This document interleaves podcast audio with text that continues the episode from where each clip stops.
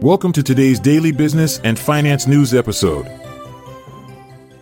In today's business news, the upcoming Supreme Court ruling could have a significant impact on restaurant stocks. Meanwhile, Citadel's Ken Griffin believes that generative AI may not live up to its hype in the near term.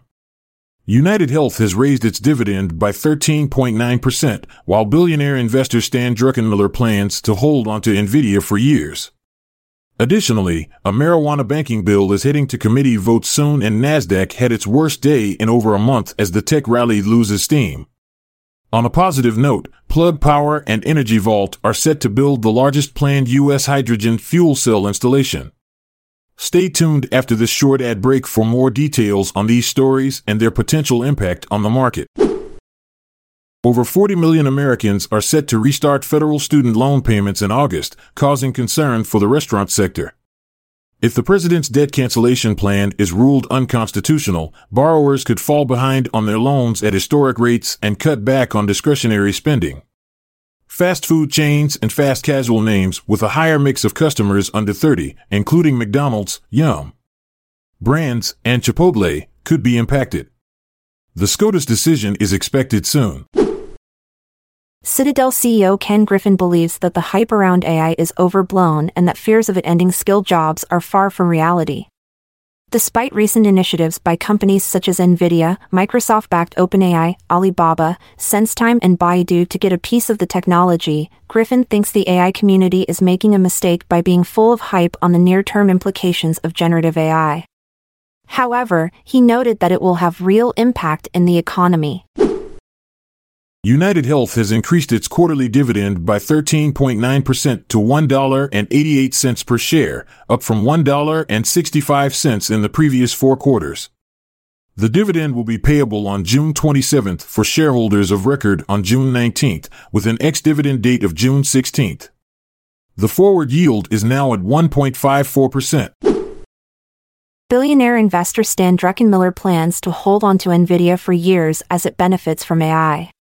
He believes AI is real and could be as transformative as the internet. Druckenmiller also thinks that even in a potential recession, Nvidia may not drop due to its orders and earnings potentially increasing by 70%. The Senate Banking Committee plans to vote on the Secure and Fair Enforcement Banking Act, which would allow legal cannabis businesses access to the U.S. banking system in the next two or three weeks. The bill has been reintroduced by Senators Jeff Merkley and Steve Daines, as well as Representatives Dave Joyce and Earl Blumenauer. Previous attempts to pass the legislation have stalled in previous congressional sessions. U.S. stocks ended mixed on Wednesday, with the NASDAQ composite falling 1.29% due to a decline in technology stocks such as Amazon, Alphabet, and Microsoft the Dow Jones Industrial Average rose 0.27%, while the S&P 500 lost ground by 0.38%. Investors were cautious ahead of next week's consumer inflation report and Federal Reserve Monetary Policy Committee meeting. Treasury yields hit fresh June highs, while the dollar index was up slightly to 104.14.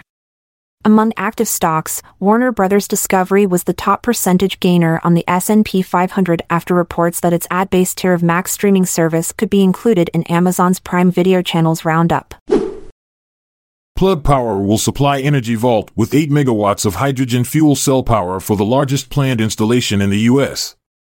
The energy storage system will provide clean, flexible, and cost-effective power to Calistoga, California during emergencies. Construction is expected to begin in Q4 with commercial operation by Q3 2024. Thank you for tuning in to today's business news. Stay informed, stay ahead, and we'll see you next time. I'm Montgomery Jones. And I'm Amalia Dupre. Until tomorrow, farewell. This episode is produced by Klassic Studios. Content is sourced from the Seeking Alpha website. See the show notes page for links. Check out our other podcasts in our network at klassicstudios.com.